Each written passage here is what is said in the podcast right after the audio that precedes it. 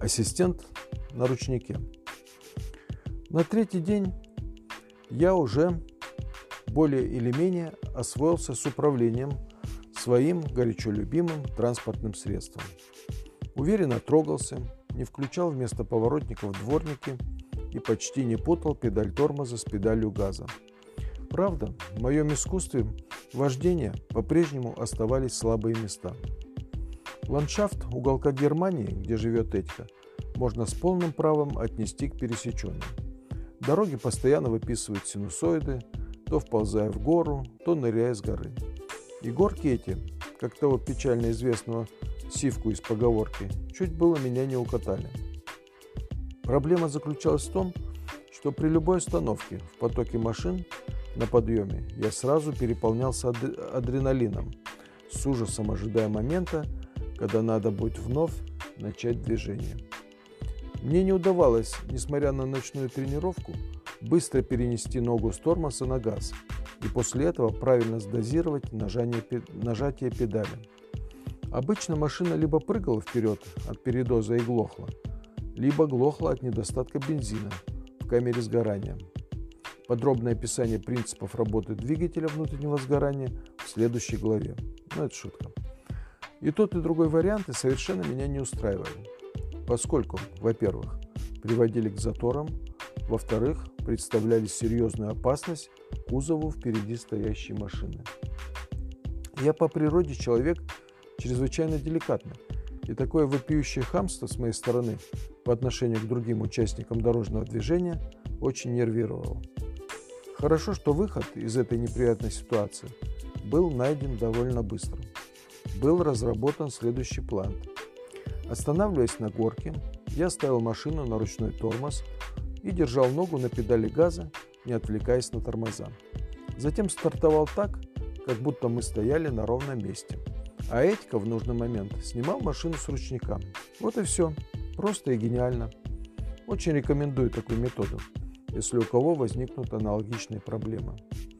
Да, старик, тебе сразу нужно было покупать машину с приложенным к ней ассистентом для отжимания ручника, смеялся Эдик. Меня удивляет другое, ответствовал я. Насколько я знаю, у нас в России подавляющее большинство автомобилистов ручником не пользуются. У многих этот рычаг вообще не работает. Выполняет, можно сказать, чисто декоративные функции. Как же они ездят? На ум приходят только два варианта. Этька почесал репу.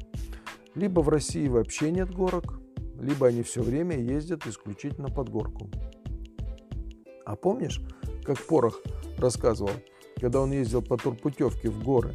На первом инструктаже им объясняли, что такое ледоруб и как его использовать в различных ситуациях. К примеру, если вывихнул ногу, нужно привязать ледоруб к бедру. Если сломал руку, то к плечу. Если сильно ударился, приложи ледоруб к месту удара в качестве заморозки. И к чему ты это вспомнил? Так Порох тоже сильно удивлялся после этого инструктажа, как это в наших больницах без ледорубов обходятся.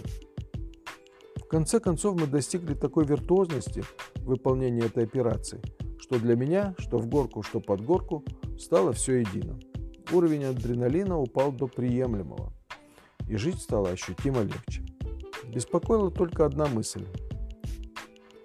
Как еще долго Этька согласится ассистировать мне – в качестве ручного тормоза. И к моему ужасу оказалось, что совсем недолго. Как-то забылось, что у него кроме контроля ручника в моей машине есть еще и другая работа. Не такая важная, конечно, но тем не менее требующая его присутствия. Неделя отпуска – это все, что Эдику удалось выпросить у начальства в связи с приездом высокого московского гостя.